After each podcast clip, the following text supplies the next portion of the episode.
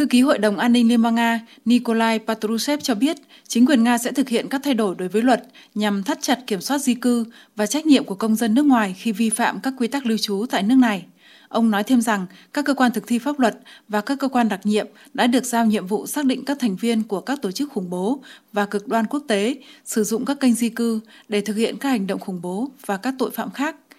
Ông nhấn mạnh rằng các biện pháp quy mô lớn được lên kế hoạch để duy trì luật pháp và trật tự ở những nơi người di cư sinh sống tập trung.